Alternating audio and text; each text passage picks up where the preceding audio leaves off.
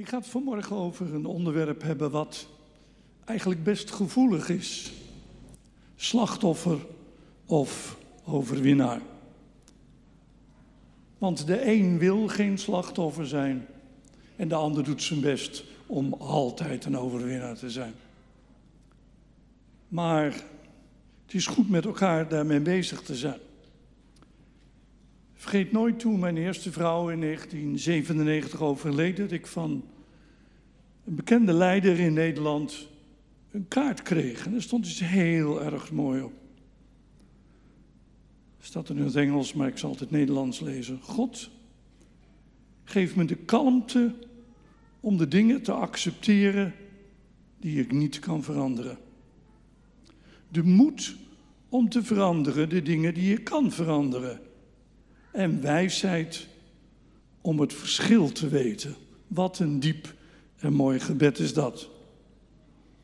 Weet je, ik kom zelf uit een generatie die opgegroeid is niet klagen, maar dragen. Je moet niet zeuren over dingen, maar je moet flink zijn.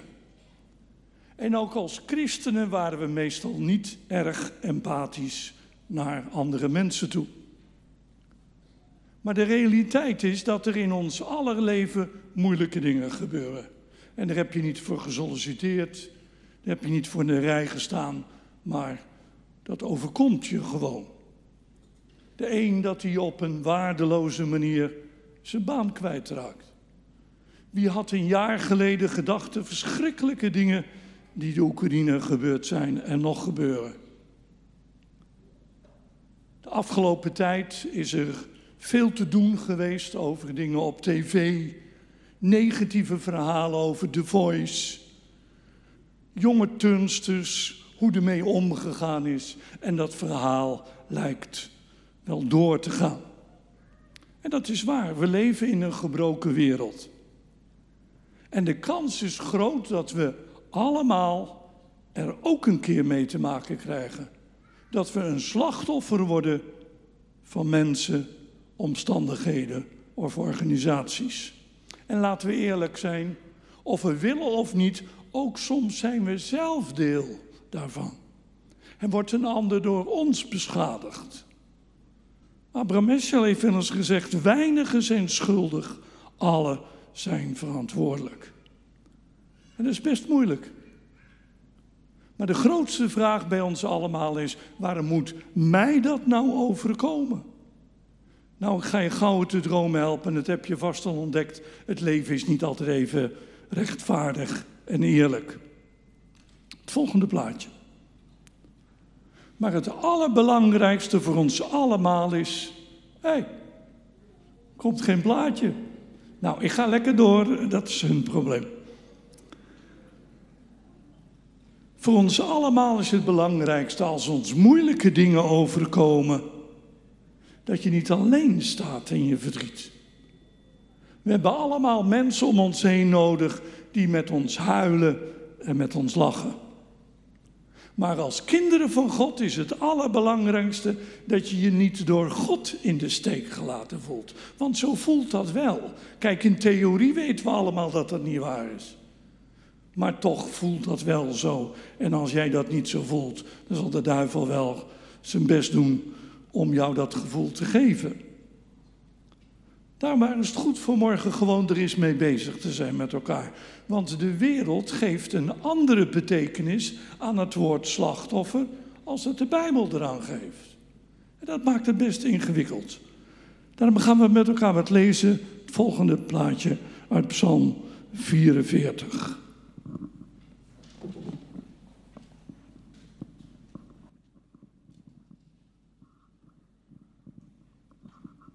En ik lees dat uit de nieuwe vertaling, de versie 21. Psalm 44 vanaf vers 16. Heel de dag moet ik mijn schande dragen. Het schaamrood bedekt mijn gezicht. Als ik de vijand hoor spotten en sarren, hem vol wraakzucht zie staan. Dit is ons overkomen. Maar we zijn u niet vergeten. Uw verbond verlogenden wij niet. Ons hart keerde zich niet van u af. Onze voeten weken niet van uw pad. Toch hebt u ons naar de jakhalzen verbannen en ons met diepe duisternis bedekt.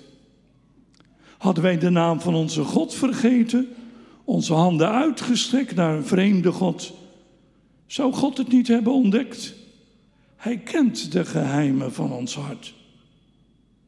Toch worden wij dag na dag om u gedood en afgevoerd als schapen voor de slacht.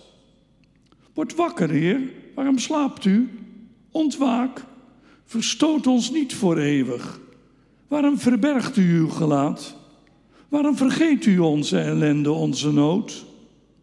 Onze ziel ligt neergebogen in het stof. Ons lichaam vastgekleefd aan de aarde. Sta op, kom ons te hulp. Verlos ons omwille van uw trouw. Volgende plaatje. Ik hou van het boek De Psalmen. Ik weet niet of dat bij u ook zo is. Zo diep en diep menselijk. Altijd vertolken iets waardoor je zegt: ja, dat had ik ook zo kunnen zeggen. En dat is nodig. Want het woord slachtoffer, ja, eigenlijk komt dat van een, uh, een Latijns woord victima. In het Engels hebben we het over een victim. En in het Latijns betekent dat offerlam. En vanuit de theologie heeft men ervoor gekozen dat woord te gebruiken voor het offer van Jezus. Maar in de taal waarin wij leven gebruiken wij het soms heel anders. Want meestal is het zo, je bent een slachtoffer als je niet door je eigen schuld moeilijke dingen ervaart waar je niet voor gekozen hebt. En kwalijke gevolgen zijn er wel van in je leven te vinden. We noemen dat ook wel ergens de dupe van worden. Nou, zo kan je een slachtoffer worden van een overstroming. Je kan een verkeersslachtoffer zijn. Dus een slachtoffer waar moeilijke dingen in het verkeer gebeurd zijn. En waar je de gevolgen elke dag nog aan ondervindt. Een ander is slachtoffer van geweld. Weer een andere slachtoffer van seksueel misbruik. En zo kunnen we een poosje doorgaan. Elke dag staat het in de krant. Arne Slot is het slachtoffer van zijn eigen succes. Nou, zo kan ik nog wel een poosje doorgaan. Het volgende plaatje. Maar weet je, toch is het te ingewikkeld. Want veel mensen voelden zich miskend als er gepraat over dat je een slachtoffer bent. En soms wordt het ook makkelijk gezegd: ja, je bent weer in de slachtofferrol. Maar ik heb een boek gelezen van een 93-jarige dame. En die heeft op haar 93 jaar haar eerste boek geschreven. En dat is Edith Eva Eger. In het Nederlands is dat vertaald in De Keuze. En ik vind het heel goed dat zij het verschil maakt tussen een slachtoffer zijn en een slachtofferrol op je nemen. Kijk, een slachtoffer zijn, daar kan je niet altijd wat aan doen. Dat komt van buitenaf, komt dat op je af. Dat vraag je niet om, dat gebeurt gewoon. En daarom kan je mensen ook niet kwalijk nemen dat hij het slachtoffer is geworden van mensen, moeilijkheden, omstandigheden, organisaties. Het komt van buitenaf. Maar het feit dat er dingen van buitenaf op je afkomen, wil nog niet zeggen dat jij van binnenuit daarvoor kiest. En dat noemt Eva Ger, een Hongaarse, origineel Joodse psychiater. En die noemt dat de slachtofferrol op je nemen. Dat is een keuze van binnenuit.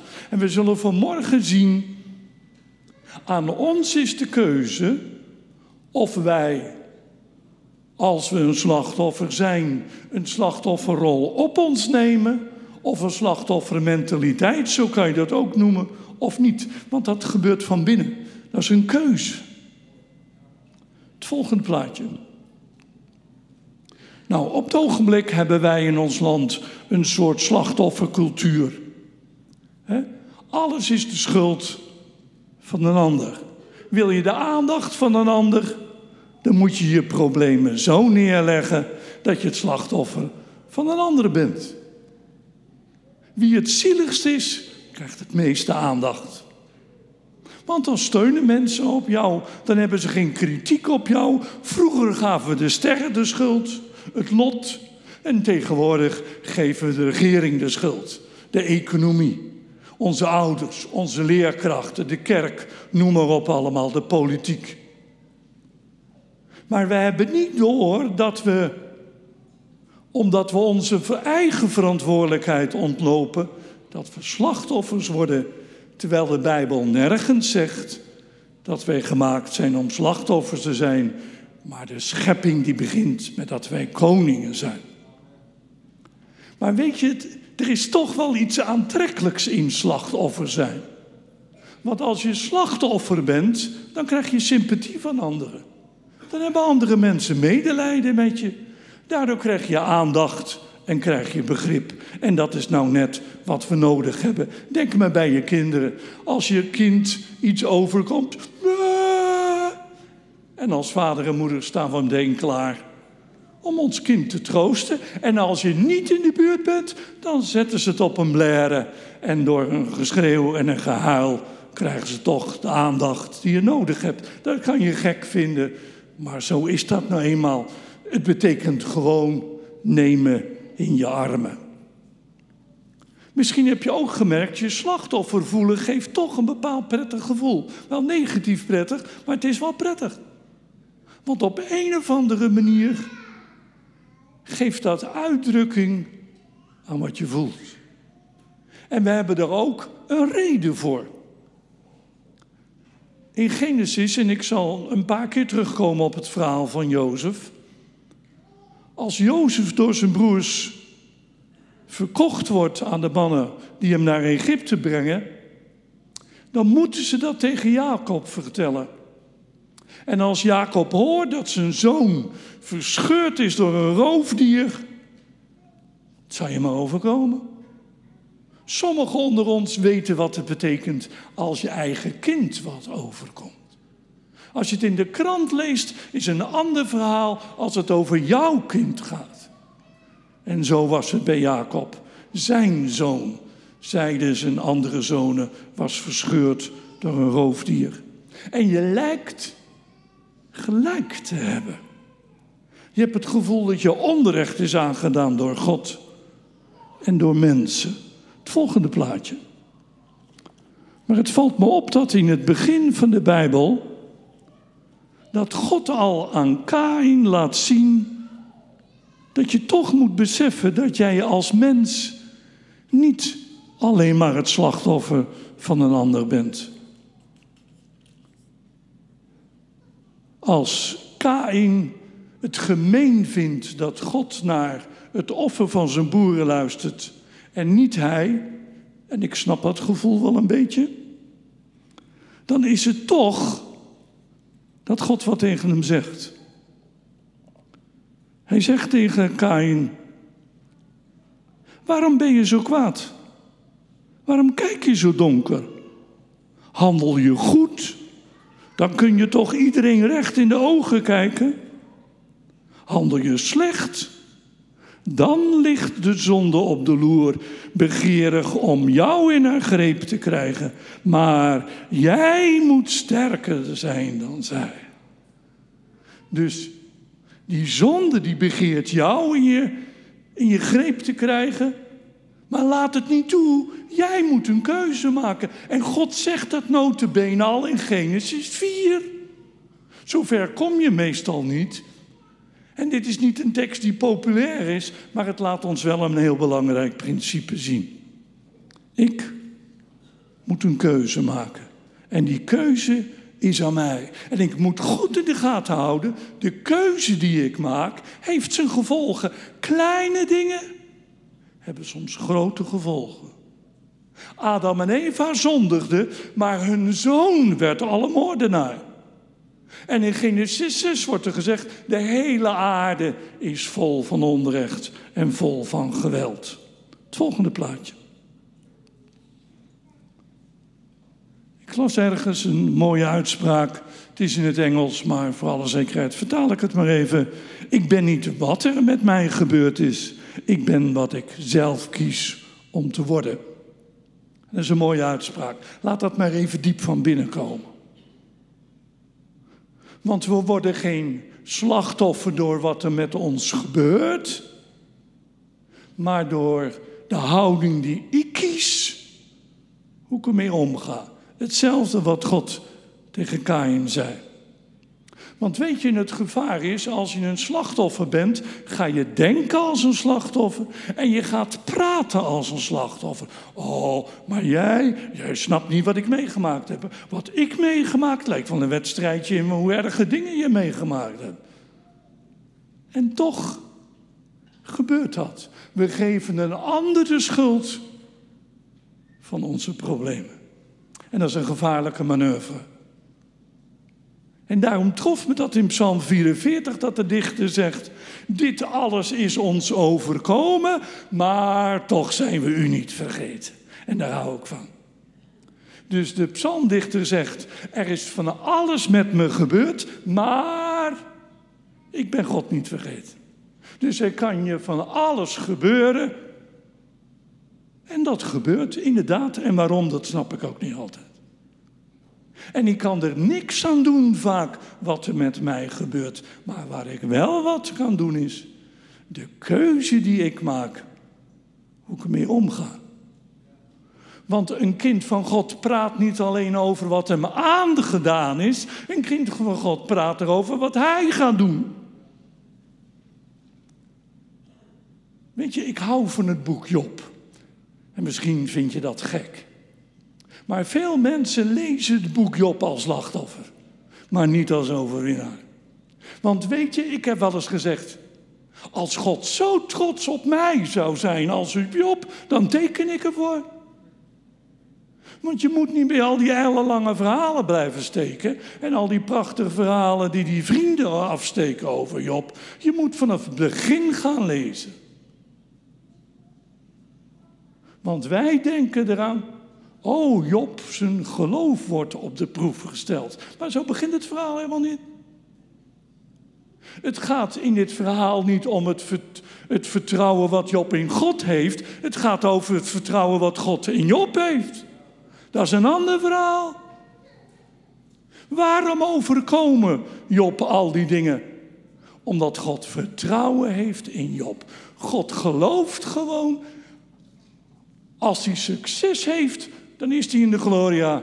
Maar ook als er moeilijke dingen gebeuren, dan laat hij mij niet los. Zelfs als een vrouw zegt: Job, doe niet zo dom. Geweldig. En dat is belangrijk. En dat wil ik ook graag. Want je kan blijven steken in dat jij in God moet geloven. En dan kunnen we elkaar allemaal aanpraten en ons best doen om dat allemaal te doen. Maar wij weten niet half wat voor vertrouwen God in jou heeft. Want als God geen vertrouwen in jou heeft, had hier geen leiders geweest hoor. Echt niet. Want als je met de vrouw van een leider praat, ja, dan hoor je andere dingen. En jij denkt dat ze heiliger zijn en dat ze beter zijn. Joh, kom nou toch.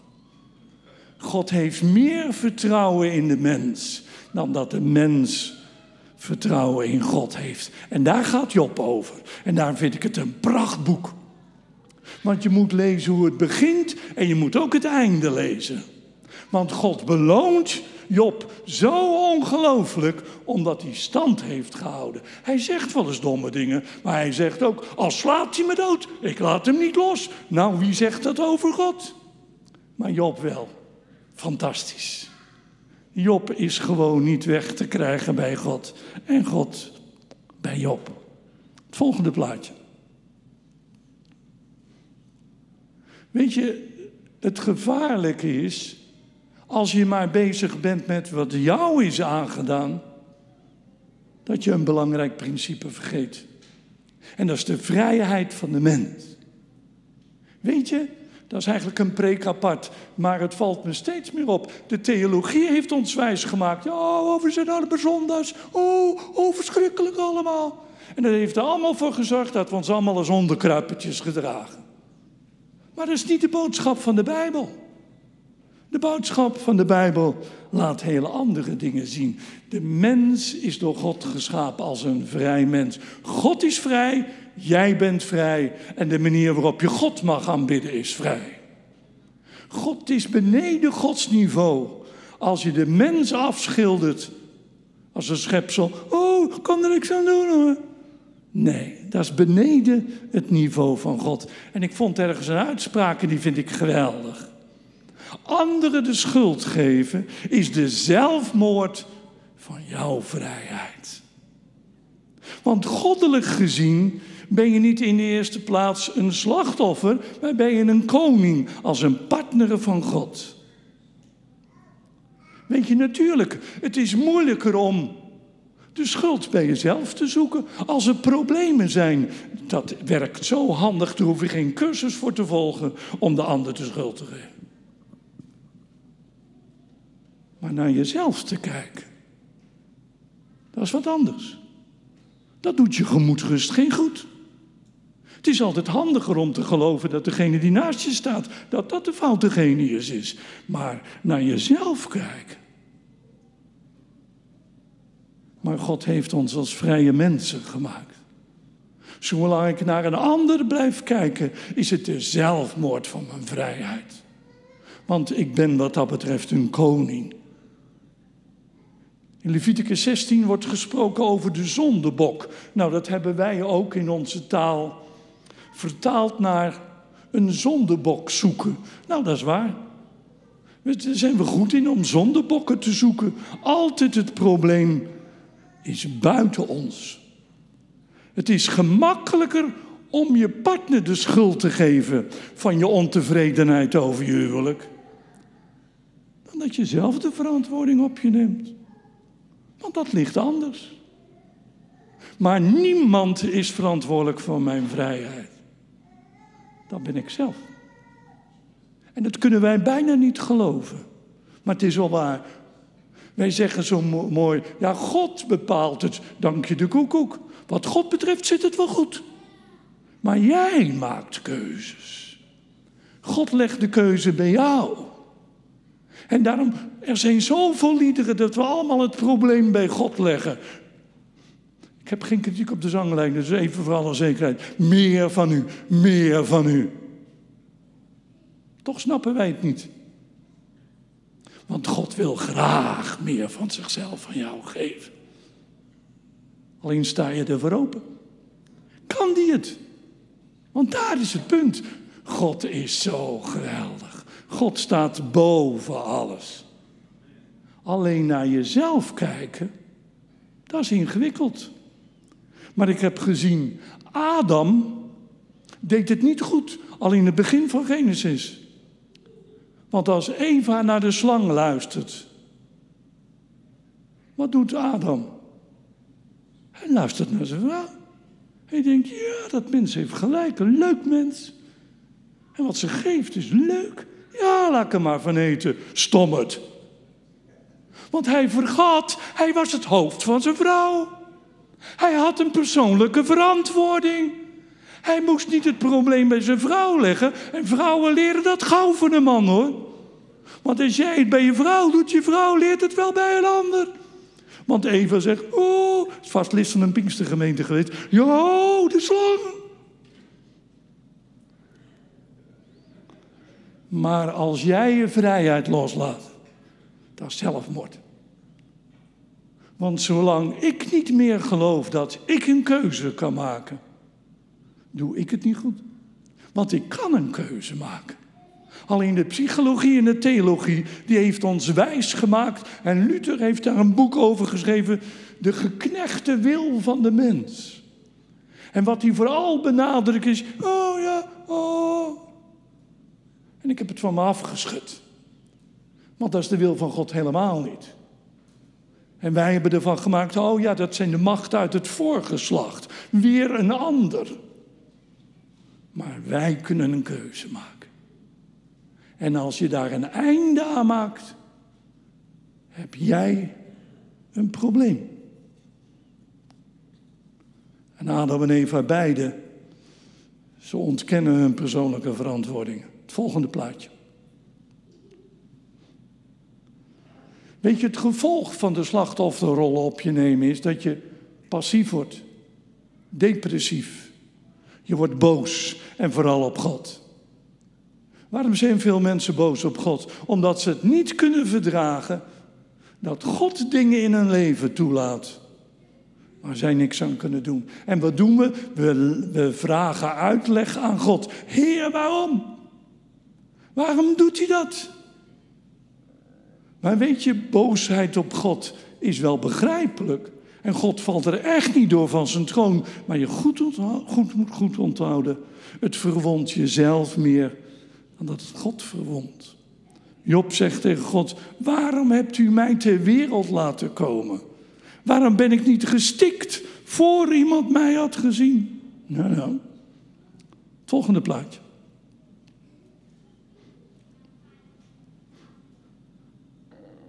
Maar het belangrijkste is, wat is jouw reactie? Niet wat wordt mij aangedaan, maar wat ga ik met Gods hulp, wat ga ik doen? Weet je, omstandigheden kun je niet altijd veranderen. Maar het enige wat je wel kan veranderen, dat ben jezelf. Want jij kunt keuzes maken. Weet je, iemand heeft ze gezegd: is jouw verleden een gevangenis of een springplank naar een beter leven? Geweldig. Want als je gaat praten en gaat denken als een slachtoffer, kom je in de gevangenis terecht. En jij hebt de sleutel en je maakt de deur nog niet open ook. Maar het geweldige is, natuurlijk, dingen die in mijn leven gebeurd zijn. Ik kan zo vaak zeggen, ik wou dat het niet gebeurd was, maar het is nog steeds gebeurd. Weet je, het is zo belangrijk. Wij moeten niet in het verleden blijven leven. Maar ik moet wel met het, met het verleden leren leven. Ik moet daarmee leren omgaan. Alleen is dat een broedplaats voor demonen of is dat een broedplaats voor de Heilige Geest? Want God is er ook nog. Wij denken als we moeilijke dingen meemaken dat God ons in de steek gelaten heeft. Maar God heeft je helemaal niet in de steek gelaten. Alleen gaat God gaat soms op een wonderlijke manier moeilijke dingen in ons leven gebeuren tot een broedplaats van de Heilige Geest maken. Waarom preek ik over dingen waar een ander niet over preekt? Als mijn leven niet was geweest zoals het was geweest, joh, dan had ik een heel ander type preken gehouden. Want je praat waar je weet waar je over je praat. Ik praat niet over allerlei onderwerpen. Ik zou het allemaal wel kunnen, maar joh, wat heeft het voor zin? Ik wil over datgene praten waar ik weet waar ik over praat wat door mijn eigen leven heen gegaan is. En waar ik zelf keuzes in gemaakt heb. En daarom durf ik het heel vreesachtig ook tegen jullie te zeggen. Maar het is wel belangrijk. En daarom is het goed met elkaar te kijken, wat is mijn reactie? Wij blijven vaak stilstaan bij wat de ander doet. Maar het probleem is niet wat de ander doet, het probleem is mijn reactie. En daar kies ik voor. En wat heb ik gemerkt? Jongens, wat heb ik veel geleerd in het verleden. Kijk, ik was 8, 29 toen ik voorganger werd.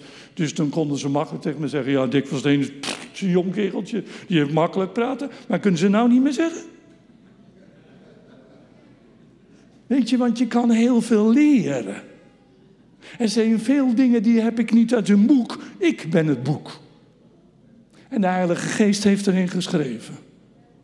En die dingen gebruik ik. En of je het nou vervelend vindt of niet, dat is datgene wat God in je leven doet. Het volgende plaatje.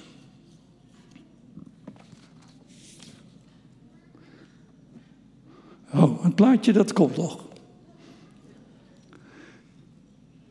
Ik las in Jeremia 8 iets heel moois. Jeremia 8. En daar zegt Jeremia: Getroffen ben ik door de wond van mijn volk.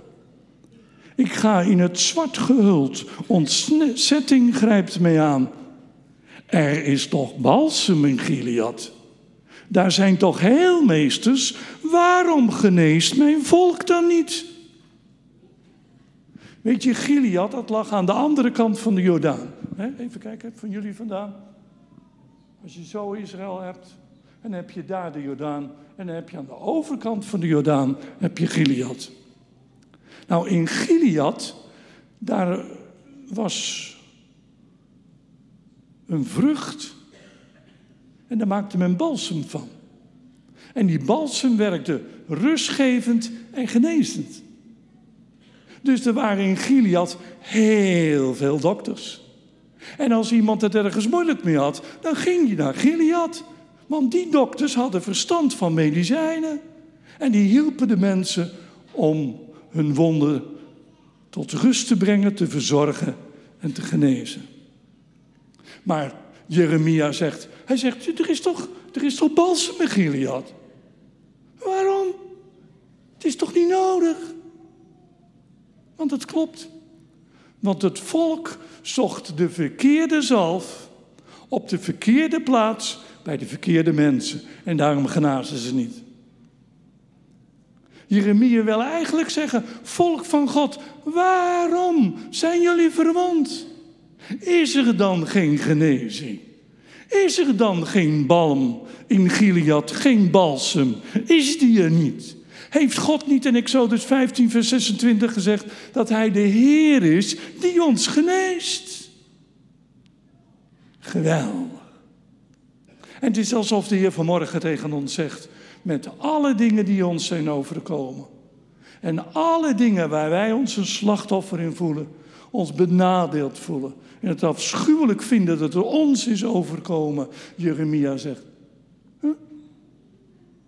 Is toch een geneesheer? Er is toch iemand die je wil genezen? Weet je, daar zijn we een beetje bang voor. Het is makkelijker om een ander de schuld te geven. Maar zo blijf je hele leven lang blijven een slachtoffer. Weet je dat Jacob 22 jaar lang gehuild heeft om de dood van zijn zoon? 22 jaar is lang Ik ben nu 74. 22 jaar geleden. Tjo, ze was 52, een jong broekie nog. Maar bij Jacob was dat zo hoor. 22 jaar lang heeft hij gehuild. Weet je waarom? Hij liet zich niet troosten. Hij wilde niet getroost worden. En omdat hij niet getroost wilde worden, kon God het ook niet. Want God wil wel troosten, maar als wij niet getroost willen worden, kan God het ook niet. En daarom wil ik je vanmorgen aanmoedigen. Wij doen niet mee met de trend van deze maatschappij, dat we een slachtoffercultuur noemen. En ik wil als kind van God zeggen, het is niet waar. Want er gebeuren wel allerlei moeilijke dingen, maar God is er ook nog. En God durft zichzelf te noemen, ik ben de heelmeester. En de balsem van Gilead, dat is niet een vruchtje, maar dat is Jezus Christus. Hij is de balsem van Gilead. Is Jezus er ook nog? Gelukkig. Want jongens, ik kan jou niet genezen hoor, echt niet. Jullie kunnen mij niet genezen hoor. Je kan jezelf niet genezen. Jezus Christus kan jou genezen. Hij is de enige. Hij is de balsem van Gilead. Een ander kan helpen, die kan raad geven, die kan voor je bidden. Allemaal geweldig. Maar uiteindelijk kunnen ze niet doen wat Jezus doet. Want Hij is de balsem van Gilead. Hij is, zijn bloed is het wat reinigt van alle zonde. En door zijn striemen is ons genezing geworden. Is geworden. Dus om wat Jezus gedaan heeft, omdat Hij een slachtoffer wilde zijn, kunnen wij genezen worden. En wat Jezus betreft wordt er gezegd, wat mij betreft, het is gebeurd. Ja, wij zeggen ja, dat is hersenspoeling. Je, is jezelf dingen wijs maken niet waar bent. Je bent zo verwond als de pieten. En dan zeg je gewoon, ja, ja, ik ben genezen. Ja, ik merk er niet zoveel van, maar blijkbaar denk je dat.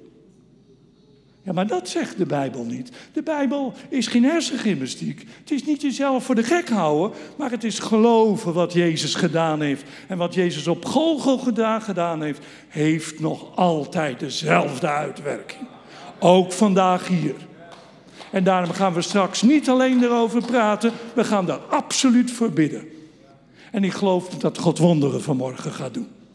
Want weten jullie, hoe lang moet je over dingen praten voordat je genezen bent? Een week, vijf jaar, je hele leven. Er is geen eind aan. Het is fantastisch als er mensen zijn die je naar willen, je willen luisteren. Zeker als er nooit iemand geweest is die naar je geluisterd heeft. Maar dan nog, Jezus is de balsem van Gilead. En Jeremia zegt tegen ons vandaag, is er dan geen genezing? Waarom blijven jullie met allerlei dingen zitten? Het is niet nodig. Ik heb in mijn boek geschreven, toen mijn eerste vrouw stierf, had ik makkelijk ervoor kunnen kiezen om nooit meer voor een zieke te bidden. Maar ik heb gezegd, ik doe het juist. Want de Bijbel zegt dat je zieken de handen op moet opleggen. Want mijn verantwoording is de handen op te leggen en het is Gods verantwoording om te genezen. En dan ga ik niet door elkaar halen. En ik ga niet tegen God zeggen, oh, hij doet het niet goed. Nou, laat ik daar voorlopig maar over ophouden. Ik begin bij mezelf. Heer, wie ben ik? Ik wil een man van God zijn. Groeien, ontwikkelen tot mijn dood toe. En in de eeuwigheid, man, dan wordt het helemaal super. Het volgende plaatje. Nou, hoe kom je nou uit die gevangenis van je gedachten? Want soms word je gek van je eigen gedachten. Sommige mensen zeggen, ik praat er gewoon niet meer over. Ja, dat is een handig middel. Gewoon niet meer praten en het probleem is over.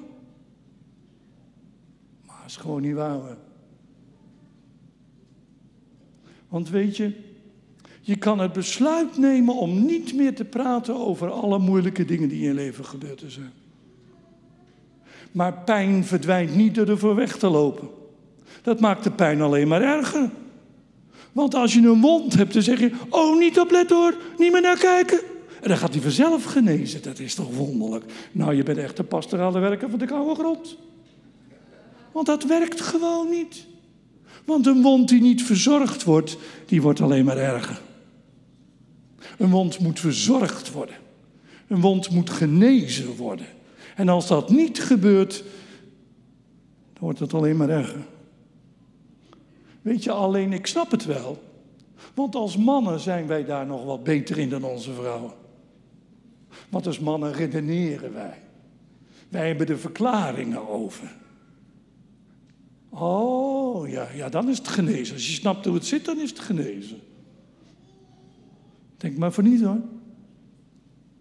Want als wij als mannen dingen wegstoppen die gebeurd zijn, dan miskennen wij gewoon een deel van onszelf. Want een mens heeft mannelijke eigenschappen van God en vrouwelijke eigenschappen van God. En veel mannen miskennen gewoon dat vrouwelijke deel in zichzelf. Die willen stoer zijn. Die willen niet erover praten. Die willen het wegstoppen. En dan denken ze dat het zomaar automatisch verdwijnt. En je vrouw maar bidden dat het een keer openbaar komt. Ja, ja. Maar weet je, niet verwerkte dingen in je leven. Ik vergelijk dat altijd met projectielen in de Tweede Wereldoorlog. Ik heb geloof ik wel eens verteld, toen ik in Rotterdam woonde, was het zo dat tegenover onze flat, daar was vroeger was dat een Silvo-fabriek waar die kruiden vandaan komen. En toen ontdekten ze daar, ontdekken ze nog dat er een bom. Sommige mensen zeggen dat er onder commissie nog een bom ligt. Nou ja, we hebben het nooit gecontroleerd. Maar wat gebeurde er? Zeiden ze gewoon, haal die bom maar lekker weg hoor. Alle mensen uit de omgeving moesten allemaal weg. Want een bom van zoveel jaar geleden, die kan nog steeds kan die afgaan. Vandaag aan de dag. In de Oekraïne. Wat is er gebeurd? Ze hebben bermbommen in de grond gestopt. Weet je wat het waardeloze van bermbommen is? Die kunnen elk moment afgaan. Als een kind gewoon lekker zit te spelen. Verschrikkelijk toch? Nou, zo is het met dingen die wij gewoon niet verwerkt hebben. Die we weggestopt hebben. Ik zeg altijd, dingen waar je niks meer mee te maken wil hebben, die stop je. Als je een zolder hebt, zet je ze op de zolder. En dan weet je wat je hebt als je gaat verhuizen. Of je stopt het in de kelder. Nou, zo is het bij ons ook. Sommige mensen die lachen gewoon altijd. Dat je denkt, dat zijn de, de vrolijkste mensen van de wereld. Helemaal niet waar hoor. Want in de kelder en op de zolder ligt zoveel. Wat niet verwerkt is. Maar wij hebben als kinderen van God een geweldig antwoord. Want elke plaats in mijn leven kan een broedplaats worden van de Heilige Geest. Het volgende plaatje. Nou, vaak wordt gezegd, de tijd heelt alle wonden. Is dat zo? Dan moeten er geen gezondere mensen zijn dan de ouderen onder ons. Dus als je beter wil worden, grijp een oud mens met zijn klad en zeg: Bid alsjeblieft voor me, ik wil genezen worden, want jij bent oud. Was het maar waar? Want hoe ouder je wordt, als je niet genezen bent, hoe erger het probleem is. Ik weet van mensen die hebben het bombardement van Rotterdam meegemaakt. Toen ze oud werden, gingen ze dromen over het bombardement. Toen ze oud werden, kwamen er allerlei herinneringen boven. En ik snapte daar helemaal niks van. Maar toen dacht ik, dat is waar. De tijd heelt niet alle wonden. Weet je, er is een tijd geweest in de psychiatrie en de psychologie dat je moest herbeleven. Dus wat je meegemaakt had, moest je nog een keer beleven. En dan zou het genezen. Maar weet je dat het hartstikke gevaarlijk is? Misschien heb je zelf ook gemerkt, als je moeilijke dingen meegemaakt hebt en je praat erover, dat alleen al, je krijgt er Spaans benauwd van. Want al die flashbacks, die genezen je echt niet hoor, die maken je slapen tot een hel. En daarom, wij hebben allemaal makkelijke oefeningen. We hebben allemaal makkelijke oplossingen. Maar 1 Petrus 2 zegt, omdat Jezus aan het kruis onze zonde gedragen heeft, is er genezing voor ons door zijn striemen. En dat zegt Petrus notabene. Moet het boek Petrus eens lezen. Thea is daar, oh je bent nou de klaar geloof ik. Maar hij is schitterend hè. Geweldig. Maar dat Petrus dat soort dingen zegt. En dan zegt hij, hij is de herder en de hoeder van je ziel. Wat zegt op Psalm 121? Hij zal je voor alle kwaad bewaren. Dat willen we wel, maar vergeet het door te lezen. Hij zal je ziel bewaren. En dat is wat wij nodig hebben. Dat is wat wij nodig hebben. Predikers hebben een verkeerde tegenstelling geschapen tussen geest en ziel. En ik snap al wat ze bedoelen. Maar als je alleen maar geestelijk wil genezen, zonder dat je van binnen geneest, jouw ziel geneest, wat het kenmerk is van jouw mens zijn, gaat het toch niet door hoor. Hij is de herder en de hoeder van je ziel. Er kan van alles gebeuren. Maar er is iemand die over je ziel waakt. Dat wil ik graag hoor. Ik had liever gewild dat ik geen problemen had, maar dat blijkt niet zo te zijn. En dat garandeert de Bijbel ook niet. Maar wat de Bijbel wel garandeert is, er is iemand die over je ziel waakt en later over waakt. Want hij wil je genezen en herstellen. Volgende plaatje. Nou, sommige mensen zeggen, ja, je moet ermee leren leven. Ja, dat is leuk. Maar ik zeg altijd, als elke nacht in jouw dromen dezelfde film in die bioscoopzaal draait, dat is verschrikkelijk. Die mannen in Jeremia, die zeiden vrede, vrede. Maar God zegt, het is gewoon niet waar. Jullie miniseren het probleem, want het probleem is niet zo eenvoudig.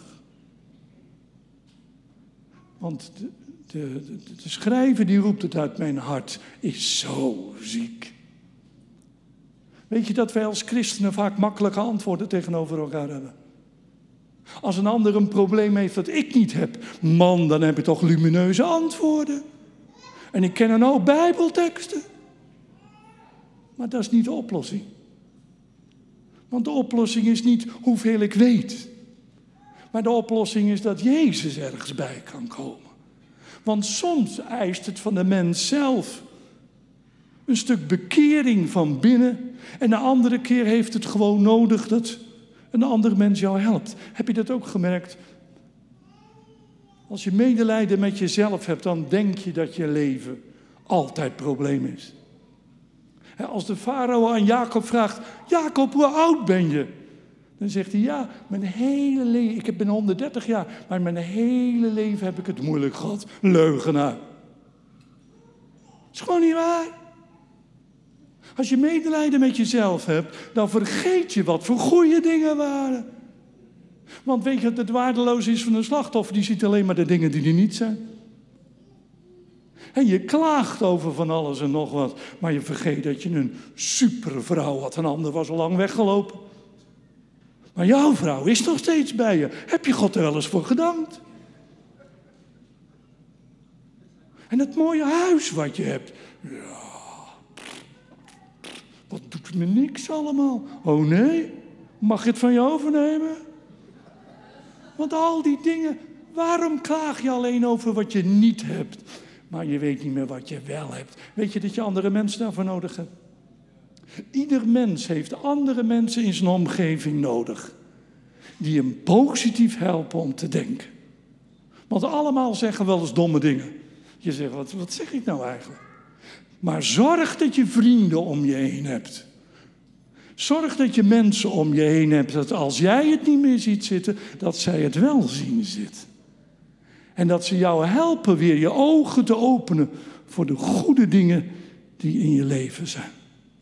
Want ik moet het feit accepteren dat gebeurd is wat gebeurd is. Want Jezus koos ervoor om een slachtoffer te worden, zodat ik een overwinnaar kan zijn. Het volgende plaatje. Nou kom ik op een belangrijk punt. Weet je, ik genees niet eerder dan dat ik ervoor kies om verantwoordelijkheid te nemen voor mijn eigen keuzes. Een psychiater heeft het een keer genoemd, dat is een soort aangeleerde hulpeloosheid. Je gedraagt je altijd als iemand die er gewoon niks aan kan doen. Maar dingen kunnen er niks aan doen. Die hebben elkaar nodig. Maar een mens kan zelf een keuze maken. Jij en ik. En het is gemakkelijker om een ander verantwoordelijk te houden voor jouw innerlijke pijn. Dan zelf de verantwoording te nemen. En dan kom ik op een woord. Het is niet een, een woordspelletje. Maar weet je, als ik niet goed omga met de dingen die ik in mijn leven meegemaakt, dan worden wonden, worden zonden. Het scheelt maar één letter. Maar er is een hoop verschil tussen een wond, een wonde en een zonde. Want een wond kan ik niet altijd wat aan doen. Als een ander geweld naar jou gebruikt, dat kan je niet altijd wat aan doen. Maar als jij daar verkeerd mee omgaat, dan wordt die wonde wordt een zonde. En dat is mijn verantwoording. Ik kan later nooit in de hemel komen en zeggen: Oh, kon de Heer kon er niks aan doen. Al die verschrikkelijke mensen, wat ze me aangedaan hebben. Dat is de wond. Maar de zonde is dat ik het een ander kwalijk blijf nemen. Dat ik niet in vergeving geloof, niet in genezing geloof. En daardoor ga ik doel missen. Jacob heeft niet het doel gemist door wat er met zijn zoon gebeurd is, maar omdat hij 22 jaar er geen rekening mee heeft gehouden dat God er ook nog is. Want God is een eeuwige God. God overziet alle dingen. Jacob scheurde zijn kleed als teken van rouw, maar weet je dat hij hij vernietigt niet alleen zijn eigen kleren, hij vernietigt zichzelf. Want als je 22 jaar Blijf vasthouden aan je verdriet. Dan duurt 22 jaar erg lang. En dan kan je je kleren scheuren, maar dat doet er niks aan af. En Jozef, die was 22 jaar verder en dat was een man van God. En God kon hem gebruiken op een bijzondere manier. Dezelfde dingen meegemaakt. Maar de een was een ramp en de ander, ja, dat is gewoon geweldig. Jozef zegt, jullie hebben wel kwaad tegen mij gedacht. Maar God heeft het ten goede gedacht. Het is maar hoe je denkt en het is maar hoe je voelt. Het volgende plaatje. Weet je wat belangrijk is? Ik hoef geen slachtoffer van mijn verleden te blijven. Echt, er is vrijlating voor je in de gevangenis. Mocht je vandaag in de gevangenis zitten, ik verkondig vandaag, je kan vrij worden. De uitspraak van Gandhi heb ik wel eens vaker tegen jullie gezegd. Die zegt, niemand kan mij kwetsen zonder mijn toestemming. Prachtig. Niet wat ik meemaak bepaalt mijn leven, maar hoe ik ermee omga. Wat er ook in mijn leven, snap ik dat jongens? Eerst dachten we dat alles van God was. Toen dachten we dat alle negatieve dingen allemaal van de duivel waren. Maar het was allebei beperkt inzicht. Ik snap gewoon een heleboel dingen niet meer. Maar ik hoef het ook niet te snappen. Als ik maar op God blijf vertrouwen. Wat er ook in mijn leven gebeurt. Want er staat drie keer in Genesis 39 over Jozef. En de Heere was met Jozef. Dat was het geheim. En dat is geen schrale troost, maar dat is geweldige troost. De Heere was met Jozef. Tot slot nog een paar dingen. Volgende plaatje. Even een paar dingen die belangrijk zijn. Weet je wat wij vaak doen? Wij geven een ander de schuld van onze gevoelens. We zeggen: Jij maakt me boos. Hallo? Jij maakt me boos. Dat is helemaal niet waar. Die ander maakt nou niet boos. Jij wordt boos. Waarom hebben christenen allemaal de toorn van God uit hun Bijbel weggestreept? Ja, daarom hebben ze veel problemen. Want meer dan 300 keer wordt in de Bijbel over de toorn van God gesproken. En ik zeg, prijs de Heer ervoor. Want ik kan het niet altijd goed maken. Maar denk jij dat God alle onrecht zomaar laat gebeuren? Denk jij dat iemand zomaar kan aanrotzooien zonder dat het gevolgen heeft? Nee, natuurlijk niet. God zegt, mij komt de wraak toe. Dat is het geheim. Ik ben niet de oorzaak van wraak, maar God is het. Alleen ik moet leren, als ik boos ben, dat ik durf te zeggen, ik ben boos. Een psychologisch verhaaltje vandaag. Nee hoor, ga maar opletten.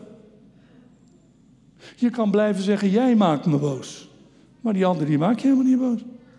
Jij wordt boos. En ik ben verantwoordelijk voor mijn eigen boosheid. En er zijn dingen in je leven, daar kan je zo boos over zijn. Nou, als God er boos over is, moet ik dan lauwen op de bank zitten en zeggen: oh, doe maar niks. Nou, God doet het alles. Wij hebben van God iemand gemaakt die, die gewoon amorf is. Die nergens op reageert. Maar God is een emotionele God. Want je moet goed onthouden, genezing komt niet door gevoelloos te worden. En dat denken veel christenen. Je gevoelens, die moet je wegstoppen. Maar genezing komt niet door gevoelloos te worden. Ze moeten genezen. Ze moeten in balans gaan komen met de rest. En dan is het gewoon nodig dat er betrouwbare mensen zijn. Die niet van een stoel vallen als jij een keer boos bent. Maar die, maar die het begrijpen, die je bij helpen. Weet je, ik heb gezien dat een verkeerde prediking ook een verkeerde tegenstelling tussen geest en ziel ervoor zorgt dat wij als christenen massaal alles wegstoppen. Maar er moeten niet weggestopt worden, ze moeten genezen worden. Want we hebben een heelmeester. Geweldig.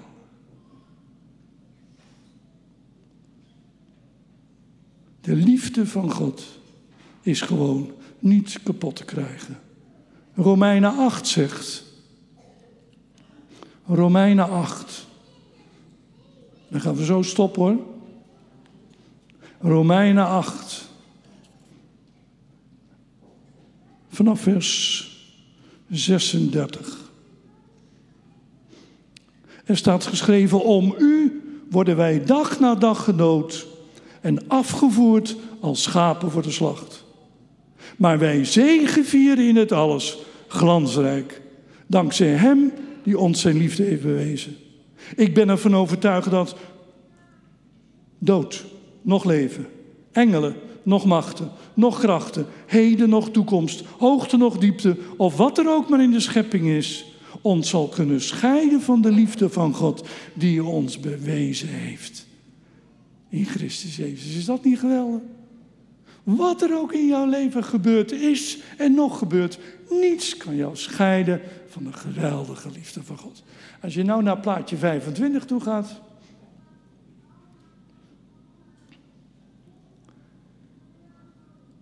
Weet je, alle vertalingen hebben gewoon een mooie kant. Maar ik las in Psalm 147 in het boek. Zo mooi. Ik dacht, dat is echt voor vanmorgen. Mensen met een gebroken hart vinden bij hem genezing. Hij heelt alle wonden. Zou dat vandaag ook zo zijn? Geloven jullie het? Oh, ga dan staan. Ga dan staan. Want Jezus is hier vanmorgen. En hoe hij dat doet, dat maak ik niet uit. Ik heb niet van tevoren allerlei methoden bedacht. We gaan gewoon de Heilige Geest de ruimte geven. En de Heilige Geest doet het gewoon op zijn manier en op zijn tijd. En, en, maar het gaat absoluut gebeuren. Mensen met een gebroken hart vinden bij hem genezing. Hij heelt alle wonden. Nou, ben jij zo'n mens die vernederd is geworden? Onrecht ondervonden heeft in de kerk waar je zat. Door je baas onheus aan de kant gezet. Als vrouw onheus aan de kant gezet door je eigen man. God is er ook nog. Want hij gaat je absoluut genezen. Want de hemel is niet één tranendal. De hemel is een geweldige plaats. Waar je genezing en herstel gaat vinden voor alles waar je nog niet genezen bent. Maar dat duurt nog erg lang, jongens. Laten we hier maar beginnen vandaag. Ja, mee eens? Dan gaan we erom bidden.